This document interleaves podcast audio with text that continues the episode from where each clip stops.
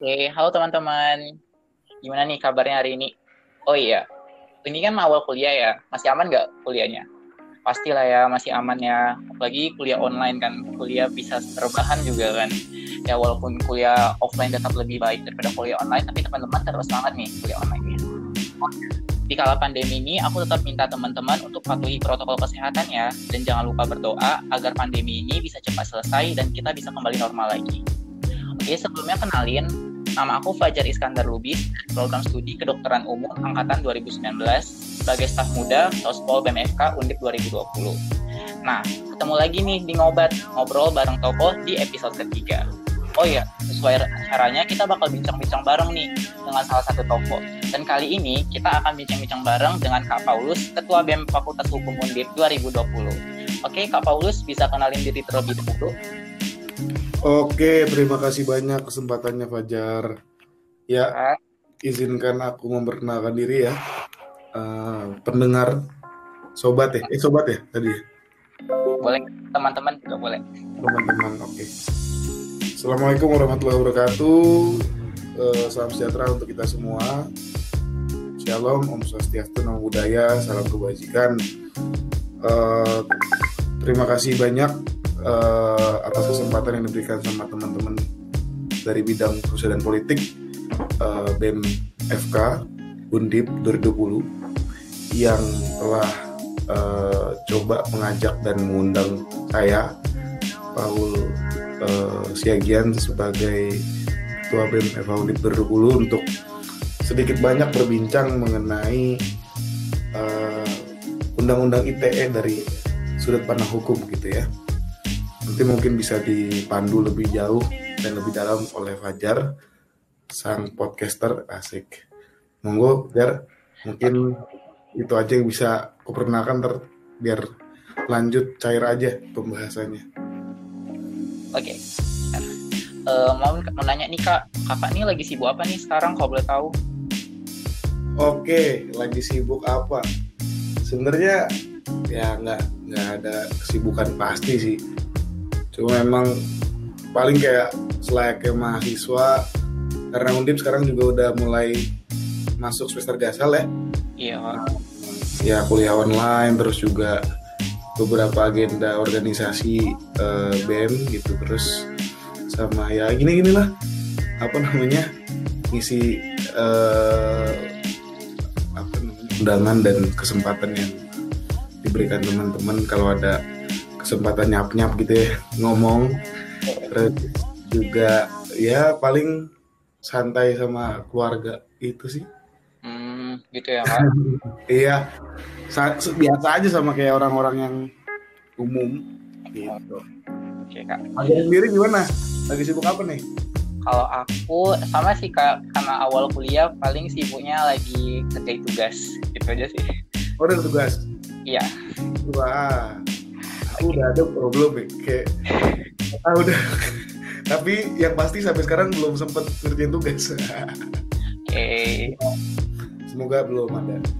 Kayaknya kalau FK kan FK kan praktek kan mengerikan banget katanya. Oke kak.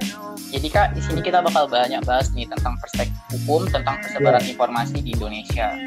Jadi kita ngapain ya? Persebaran informasi ini bukan suatu hal dekat lah bagi kita ini bisa dibilang jadi kita bisa flashback sedikit nih ya. Misalnya ada misalnya kalau kakak pernah tahu ada kasus kasus Ratna Sarumpait atau nggak usah sih bagian itu. Misalnya pas pilpres aja ini. Pas pilpres itu banyak nggak sih informasi-informasi yang beredar di masyarakat? Iya betul. Sekarang nih di kala pandemi banyak nih informasi yang beredar dari satu pihak dengan tujuh dengan maksudnya ini informatif melalui media sosial dan juga kadang nih kita ikut andil nih untuk menyebarkan informasi tersebut tanpa tahu kebenaran yang lebih lanjut dari informasi tersebut. Jadi mau nanya nih kak, bagaimana sih kak hak dan kewajiban kita dalam menyebarkan suatu informasi menurut hukum di Indonesia saat ini? Oke, okay. um, berat sih sebenarnya pertanyaannya. Karena gini, um, persebaran informasi, distribusi informasi dan juga apa ya uh, hoax gitu ya berita bohong dan segala macam itu kan salah satu dari sekian banyak implikasi yang kita ambil ya resiko daripada uh, era yang kita alami saat ini ya era keterbukaan informasi gitu ya. Atau um, bahasa ilmiahnya era disrupsi gitu. Dan um, sampai sejauh ini memang uh, berkaitan dengan keterbukaan informasi ini regulasi-regulasi yang mengatur itu semua itu belum cukup mapan dan matang dari mulai substansinya ya. Terus kemudian juga dari mulai um, sampai sampai pada budayanya budaya uh, hukumnya. Karena kemudian uh, edukasi yang diberikan oleh berbagai pihak pada masyarakat secara luas itu belum terlalu menyeluruh. Sehingga memang sekarang nih siapa yang nggak pakai media sosial siapa yang nggak pakai gadget siapa yang nggak mengoptimalkan um, kerangka-kerangka lain uh, dalam sebuah perkembangan teknologi.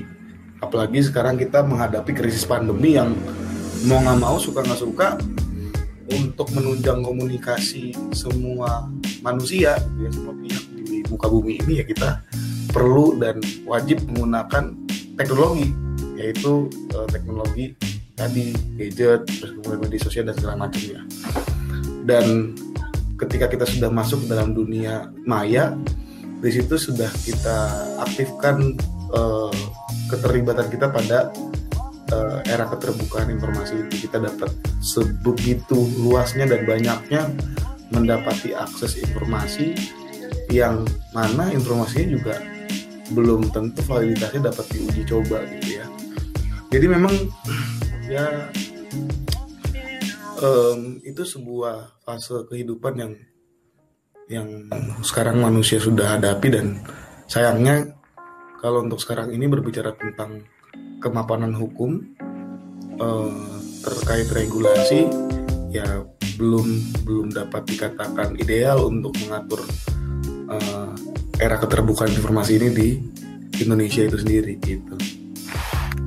Walaupun sebenarnya pada akhirnya vonis yang akan dikeluarkan dari dari hakim ya dari pengadilan, tapi kemudian kan uh, polisi yang biasa menjadi apa namanya eksekutor dari dan daripada penyidik dan penyelidikan ya dia yang selama ini menjadi dalang dari banyaknya kontroversi yang terjadi eh, karena banyaknya orang terjerat pasar pasal-pasal karet yang ada di undang-undang ITE gitu. ya itulah keambiguannya mungkin ya. gitu ya kak oke okay. mm -hmm mungkin kita nilai dari kasus, banyak kasus yang terjadi yang beredar nih kak. Banyak nih isu-isu hoax ya. Mungkin de, bagaimana sih sanksi yang didapatkan kalau misalnya ada seseorang yang terbukti melakukan penyebaran berita bohong ataupun berita menyesatkan? Okay. sanksi yang didapatkan. Sanksi yang didapatkan ya? Iya kak. Pidana yang diancam um, untuk apa namanya untuk tindakan penyebaran berita hoax ya. Dan juga kemudian um, ujaran kebencian dan segala macamnya ya. Uh, sampai sejauh ini sepengetahuanku itu maksimal 10 tahun penjara.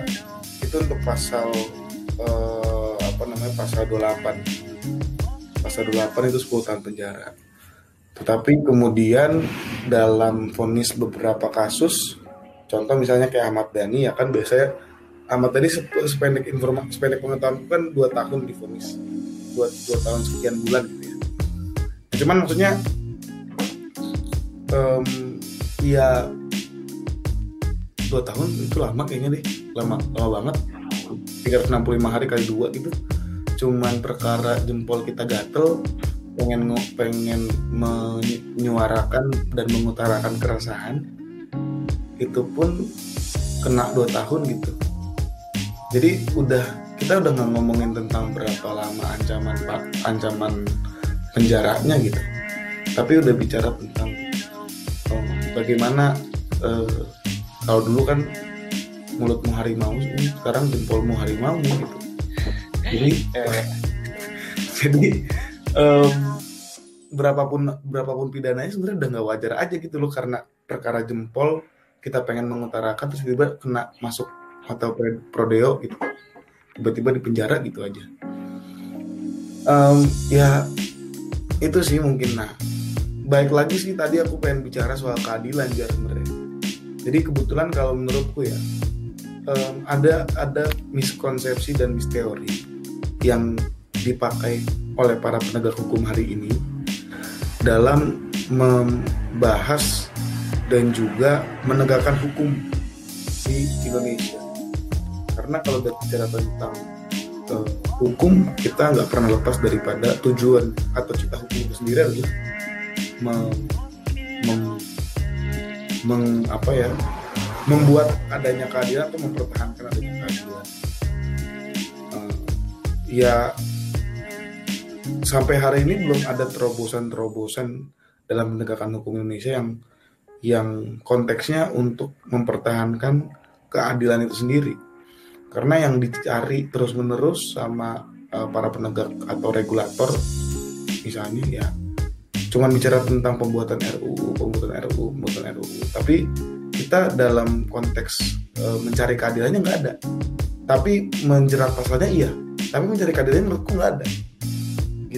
Jadi um, kalau udah ngomongin tentang ancaman pidana aku sangat mengerikan mengerikan mengerikan aja bagiku untuk membahas soal itu. Karena itu udah ngomongin kalkulasi udah ngomongin tentang hitung-hitungan. Daripada tindakan yang diperbuat dengan uh, dampak yang diterima itu udah sangat gak wajar. Ya semua karena apa? Karena memang konsepsi keadilan para penegak hukum hari ini yang berantakan gitu. Apa bisa dibilang sih kak? Bisa dibilang undang-undangnya ini belum seimbang gitu ya kak dengan tindakan yang dilakukan. Maksudnya begitu ya kak? Iya um, ada ada ada ada beberapa hal sih sebenarnya. Kalau um, pertama per, yang pertama gini. Karena tadi aku sudah sempat bahas tentang penyebaran informasi terus kemudian uh, penyebaran informasi berita bohong misalnya atau apa pun itu yang diatur dalam undang-undang ITE itu kan masih termasuk dalam salah satu kejahatan cyber entah kejahatan cyber murni atau kejahatan cyber yang lain.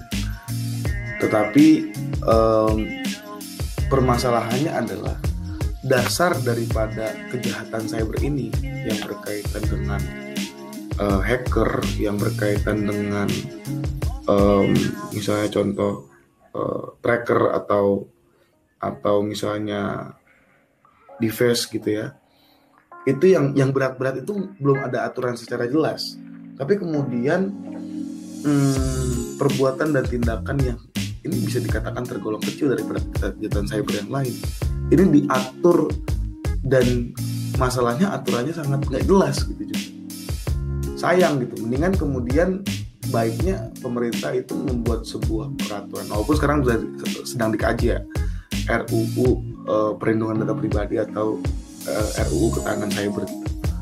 Uh, sedang dalam pros, uh, proses penggodokan dan perumusan sudah masuk prolegnas 2020 juga. Tetapi sangat rentang waktu sangat jauh dari tahun 2014 di mana undang-undang ITE ini disahkan perlu waktu enam tahun untuk kemudian pemerintah sadar bahwa ada ada ada uh, logika yang enggak logika yang yang yang salah. Di mana harusnya mereka membuat se sebuah regulasi peraturan sistem cyber dulu baru membicara baru mengatur kemudian tindakan-tindakan dari kejahatan cyber itu sendiri. Salah satunya itu tadi undang-undang ITE nah cuman ya udahlah udah terjadi. Dan um, kalau tadi kamu bilang ya tidak tidak selaras gitu tindakan dengan dengan regulasi yang ada. Bener banget. Regulasi yang nggak ada seperti untuk mengatur kejahatan cyber dan ketahanan cyber, tapi kemudian undang-undang yang ada juga sudah sangat men, sudah sangat terlalu jauh gitu mengatur daripada tindakan uh, aktivitas media sosial masyarakat, sehingga uh, yang dipertanyakan adalah niatnya pemerintah ini hari ini mau membuat sebuah sistem keamanan cyber yang mapan. Atau tadi ternyata memang semua produk perundang-undangan sebuah semua produk legislasi yang dikeluarkan itu demi memenuhi kepentingan politik semata. Karena memang di era keterbukaan informasi ini orang yang paling mendap me, menjadi korban adalah pihak yang paling banyak menjadi korban adalah pemerintah tapi kalau kata Rocky Gerung pihak yang juga paling banyak menjadi tersangka ya, itu juga pemerintah. Jadi se, se, se, se, sederhananya ya semua ini kita kayak menjadi boneka aja gitu loh. Kayak bener-bener kayak jadi anak kecil dan kita diajarkan dua hal benar dan salah. Ini kamu kayak gini benar kamu kayak gini salah kamu kayak gini benar jadi bukan bukan entitas manusia bebas gitu. Yang selayaknya hidup di dalam alam negara demokrasi. Gitu. Bisa dikatakan nih hukum di substansi, substansi hukum di Indonesia tentang penyebaran hukum ini, ya penyebaran informasi ini bisa dikatakan masih sedikit kurang ya kak. Dan iya, uh, sangat sangat kurang malah bahkan. Dan kita sebagai salah satu pengguna dari sosial media harus lebih eduka harus memiliki edukasi penuh ya terhadap penyebaran informasi ini, begitu ya kak? Betul betul betul, betul banget. Karena gini uh, berkaitan dengan uh, kejahatan eh berkaitan dengan, dengan keterbukaan informasi ini kita nggak bisa melepaskan itu ketika sudah menyangkut sebuah uh, indikasi kejahatan itu adalah uh, termasuk dalam kejahatan cyber gitu ya. Padahal sampai hari ini Indonesia belum punya sistem ya. Kita nggak usah bicara tentang hukum dulu deh. Sebuah sistem uh, ketatanegaraan gitu ya lembaga-lembaga negara mana yang uh, menjadi uh, pengatur regulator dari permainan media sosial misalnya. Contoh misalnya kayak um, ya kalau kita mau ngomongin apa skup yang agak-agak umum kan hacker terus kemudian um, penjebolan data cyber itu kan masih kerap terjadi. Um, dan itu itu itu kita itu itu hal yang paling lumrah gitu loh dalam kejahatan dalam dalam apa namanya konteks konteks um, kejahatan cyber. Sebelum kita bicara tentang penyebaran hoax dan segala macam tapi kemudian nggak pernah ke mungkin nggak terlalu seksi pembahasan daripada jeratan pasal pasal pasal karet di di UU ITE karena memang undang-undangnya pun belum ada yang mengatur itu semua tapi karena yang sekarang ada tuh undang-undang ITE aja yang hanya membatasi uh, distribusi informasi di media sosial dan segala macamnya. Jadi kemudian yang yang panas dan sering dibahas sama banyak orang ya berkaitan uh, konteks penyebaran informasi itu gitu. Begitu ya kak. Mm -mm. Oke. Jadi kak aku mau yang tahu dikitnya masyarakat di kala-kala pandemi ini banyak nih kekhawatiran gitu kekhawatiran bisa bilang cukup tinggi kita semua mencari informasi mengenai COVID-19 ini, baik dari segi kesehatan, ekonomi, bahkan hmm. politik. Bagi beberapa orang yang mengena paham akan suatu hal atau suatu pernyataan, dia akan menyebarkan informasi tersebut dan dia akan berperan sebagai sumber. Mungkin akhir-akhir ini kakak tahu nggak sih ada informasi, ada salah satu kasus dari salah satu hmm, penyanyi kita, mungkin aku sebut namanya ya, kasus Aji dan Hadi Pranoto. Itu iya. terdapat yeah dikatakan ia menyebarkan kegaduhan dan kontroversi akibat informasi yang disampaikan dengan indikasi berita bohong. Lalu menurut kakak ada uh, mungkin ada tanggapan yang ingin kakak berikan terhadap kasus tersebut? Oke. Okay. Um, sebenarnya kan ya kasus Anji dan juga Hadi Pranoto itu kan salah satu dari sekian dari rentetan begitu banyak jeratan pasal yang mengancam daripada undang-undang ITE terhadap uh, kebebasan kalau bahasa bahasa anak fisip mungkin demokrasi digital ya kepada, kepada uh, apa namanya ke keberadaan demokrasi digital di negara kita ini.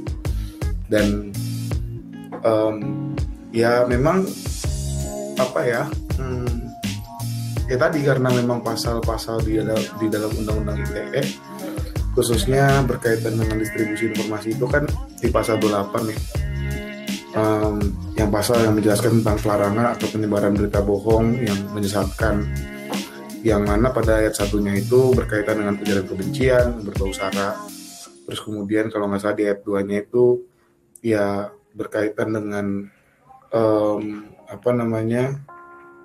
Oh ya sorry, pasal satunya berkaitan dengan ujaran kebencian, ayat satunya berkaitan dengan ujaran kebencian, ayat banyak berkaitan dengan uh, kebencian berbau sara. Itu kan yang dijerat.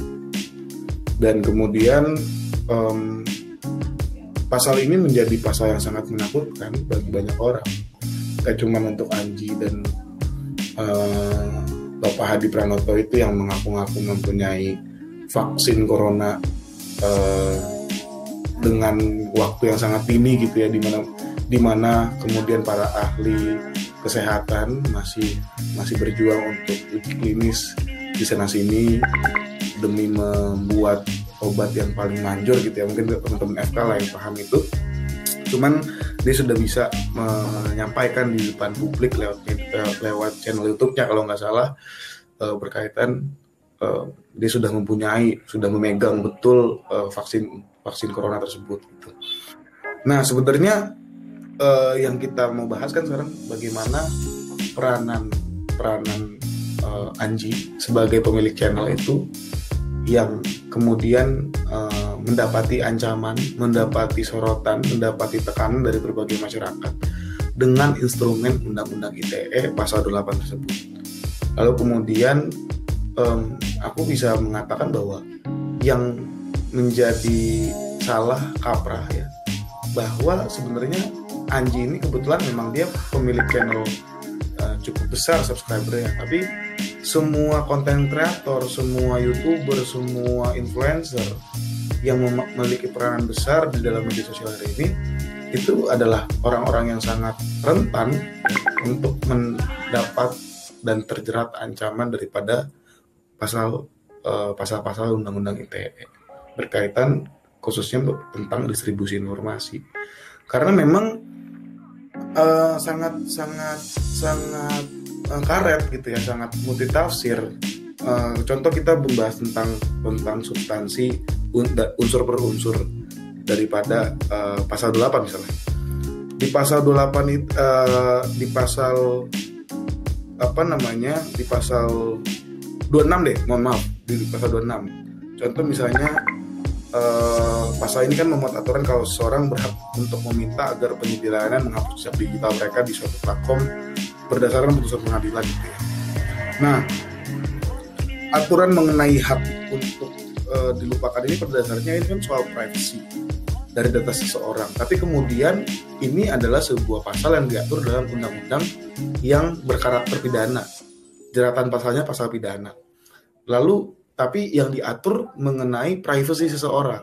Padahal itu urusannya perdata sebenarnya harusnya itu dilakukan dengan uh, upaya perdata dengan adanya terlapor dan pelapor dengan mereka berdua membuktikan sebetulnya uh, kejadian atau konteks daripada ini perkara uh, membuktikan nggak ada adanya pelanggaran privasi data misalnya.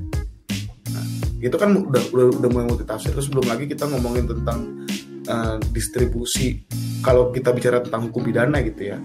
Kalau kita bicara tentang hukum pidana um, itu kan harusnya uh, di muka umum ya kan? Tapi yang didistribusikan kan memang memang ke semua ke, ke ke dalam dunia maya ya berarti ke semua orang yang bisa mengakses. Tapi kemudian kalau yang didistribusikan adalah informasi yang bersifat pribadi bagaimana? Nah dan masih banyak masih banyak uh, apa namanya uh, substansi unsur yang, yang sangat multitafsir lainnya gitu. Nah, jadi aku bisa mengatakan bahwa uh, kalau dikatakan gini dalam hukum ada namanya kepastian hukum gitu. Kalau kita gontok-gontokan menebat berkaitan kepastian hukum, nggak pernah selesai mengenai undang-undang ITE ini. Karena sang regulator yang membuat ini entah siapa DPR atau pemerintah uh, dalam konteks eksekutif, ya mereka memang kayaknya memang sengaja membuat ini sangat sangat begitu karet supaya kemudian tadi bagaimana demokrasi digital ini bisa diberangus karena ya mungkin tadi kamu sebut sempat karena mungkin membahayai membahayakan kepentingan politik tertentu dan segala macamnya gitu jar itu ya kak Jadi bisa dikatakan seorang public figure, ya bisa dikatakan dia public figure sini harus lebih berhati-hati ya terhadap undang-undang ITE itu ya kan dalam menyampaikan informasinya itu. Ya, bisa dikatakan begitu ya kan? Ya jadinya kayak gitu. Jadinya memang um, perlu hati-hati tapi batasan hati-hati itu juga nggak ada yang bisa mendeskripsikan. Jar. Iya, iya sih. Karena memang karena memang kalau kamu lihat referensi-referensi di internet perdebatan itu sampai hari ini dari mulai 2000 dari mulai 2014 itu undang-undang di eh itu itu RU diundangkan dan kemudian uh, ya sampai dari dari 2014 sampai 2015 eh dari sampai 2020 ini ya kira-kira berapa ratus berapa ratus kasus yang terjerat pasal pasal ini dan itu meng, dan mayoritas kebanyakan menghantui ya public figure itu yang memang mem, memiliki keaktifan di media sosial.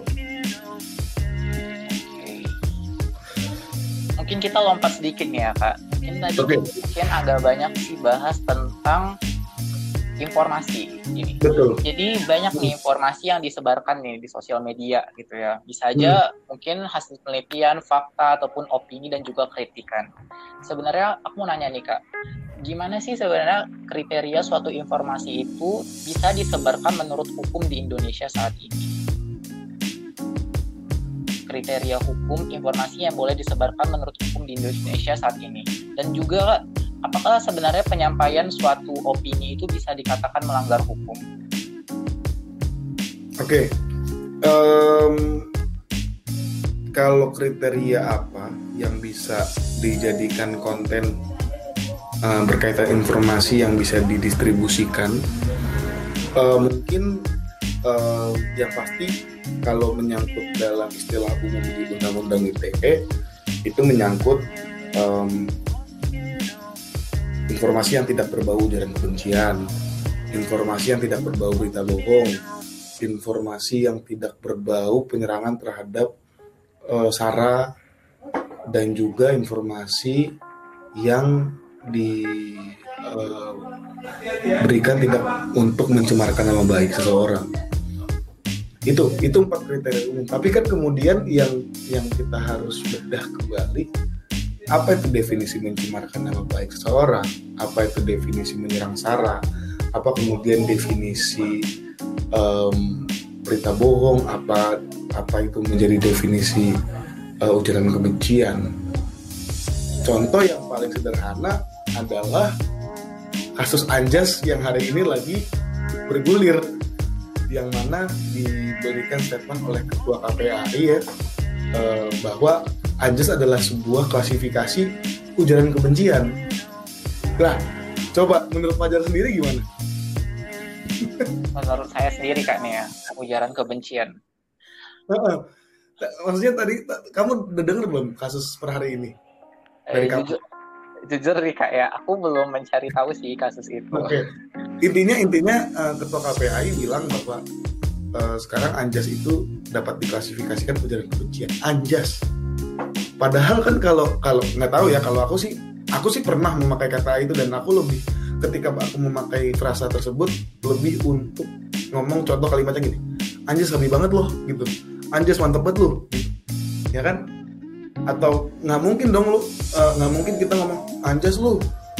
Terus tiba-tiba orang yang kita omongin ngiranya kok lu ngatain buktinya? Belum ada gitu tapi kemudian karena sangat sangat sangat abstrak banget definisi dari ujaran kebencian ini bahkan setiap orang punya opini sendiri. Dan tadi kamu mengatakan kamu menanyakan bahwa bagaimana kalau kemudian opini itu bisa dijeratnya sangat bisa. Sangat bisa. Karena hari ini kita sudah nggak bicara lagi tentang um, keadilan dalam tafsir umum, tapi kemudian kita berbicara tafsir polisi, tafsir aparat, yang mana mereka berkaca hanya dari undang-undang doang dan undang-undangnya itu nggak bisa menjabarkan, mendeskripsikan, mendefinisikan daripada kepastian hukumnya itu sendiri. Nangkep nggak maksudnya? Pun kalau kamu beropini, ya apa pun yang apa pun yang keluar apa pun statement yang keluar dari dari dirimu mau itu fakta mau itu opini mau itu asumsi kalau kemudian aparat hari ini bisa mengatakan itu adalah ujaran kebencian ya ya sudah selesai. Karena ujaran kebencian itu udah nggak ngomongin tentang bentuknya tapi ngomongin niatnya. Dan dia berhak untuk menilai niat kita baik atau buruk. Aneh nggak menurut kamu? Emang apa ya agak agak gatel banget sih sebenarnya dari kemarin mau ngomongin tentang ini. Jar? Siap kak. Siap kak uh, tadi kita banyak bicara nih kak ya udah banyak hmm. bicara tentang informasi informasi apa sih yang boleh hmm. terus bagaimana sih hoax itu bagaimana hmm. tadi tanggapan terhadap informasi-informasi misalnya kayak kesehatan juga tentang kejahatan mungkin kakak bisa ngasih solusi nih gak sih bagi masyarakat uh, karena masyarakat kita ini kak bisa dikatakan nih uh, bisa dibilang cukup menerima informasi tanpa mencari tahu faktanya misalnya grup-grup WA keluarga nih banyak nih kak informasi-informasi kesehatan gitu dan Betul. saya salah satu korban kak mungkin di gua minum ini padahal Ii. saya bilang itu nggak mesti Iya iya iya. Kakak bisa ngasih solusi nih biar masyarakat lebih bijak nih menyebarkan informasi dan juga terima informasi. Iya, um, pada era digital dewasa ini sebetulnya saran yang paling bisa aku sampaikan dan aku coba utarakan ke masyarakat gitu ya atau teman-teman yang mendengar podcast uh, kali ini uh, coba kita uh, apa me, me, apa ya mengusahakan dan mendorong supaya kemudian ada perubahan regulasi ya. Uh, untuk kemudian kita bukan mencari hanya tentang kepastian hukum yang tertuang dalam bentuk uh, hitam atas putih atau undang-undang, tetapi bagaimana ada reformasi penegakan hukum. Reformasi penegakan hukum itu apa? Reformasi untuk para penegak hukum supaya bisa lebih melihat sebuah tindakan, melihat sebuah kasus, melihat sebuah uh, masalah tidak hanya dari daripada sudut pandang undang-undang karena kalau bicara tentang sudut pandang undang-undang, yang kita bicarakan substansi. Ketika bicara tentang substansi, perdebatan-perdebatan secara ilmiah itu tidak akan pernah selesai karena begitu banyak pendapat para ahli, begitu banyak teori, begitu banyak tafsir.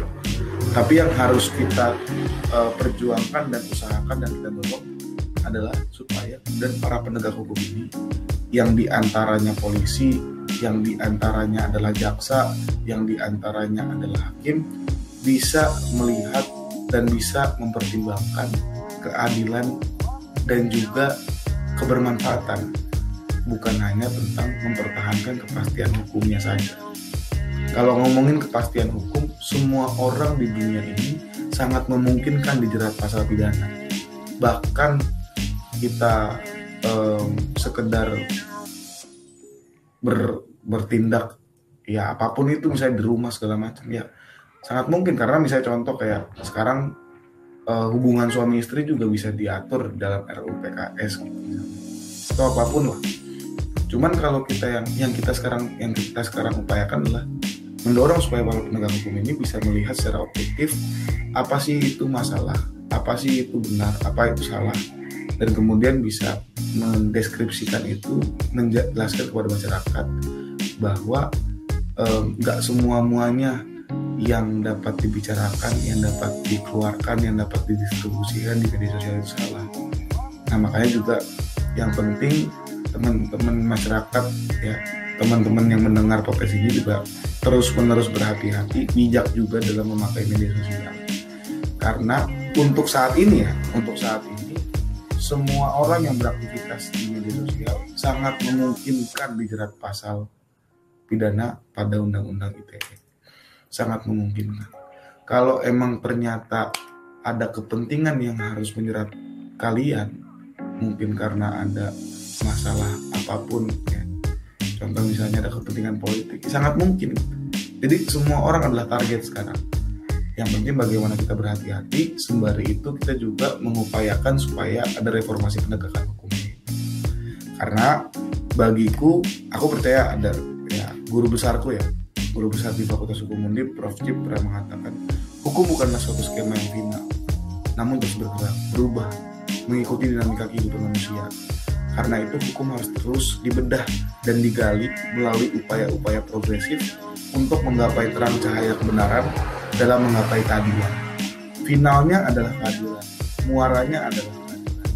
Dan bagaimana hari ini para penegak hukum bisa menentukan keadilan itu apa? Itu, Jar, yang bisa aku itu. Oke teman-teman, itu ada itu banyak banget solusi yang dikasih sama Kak Pau nih buat semua terkait menyebarkan informasi dan menerima informasi yang kehukum hukuman gitu. Oke. mungkin Kak, eh, mungkin terima kasih ya Kak Paul ini udah kasih waktunya nih Siap, siap banget. juga di sela-sela kesibukannya. Aman. ya Kak. kembali kasih. Oke. Hmm. Dan juga pada teman-teman jangan lupa untuk dengerin dan juga jangan lupa untuk semuanya dilaksanakan begitu. Oke. Terima kasih teman-teman semua udah dengerin.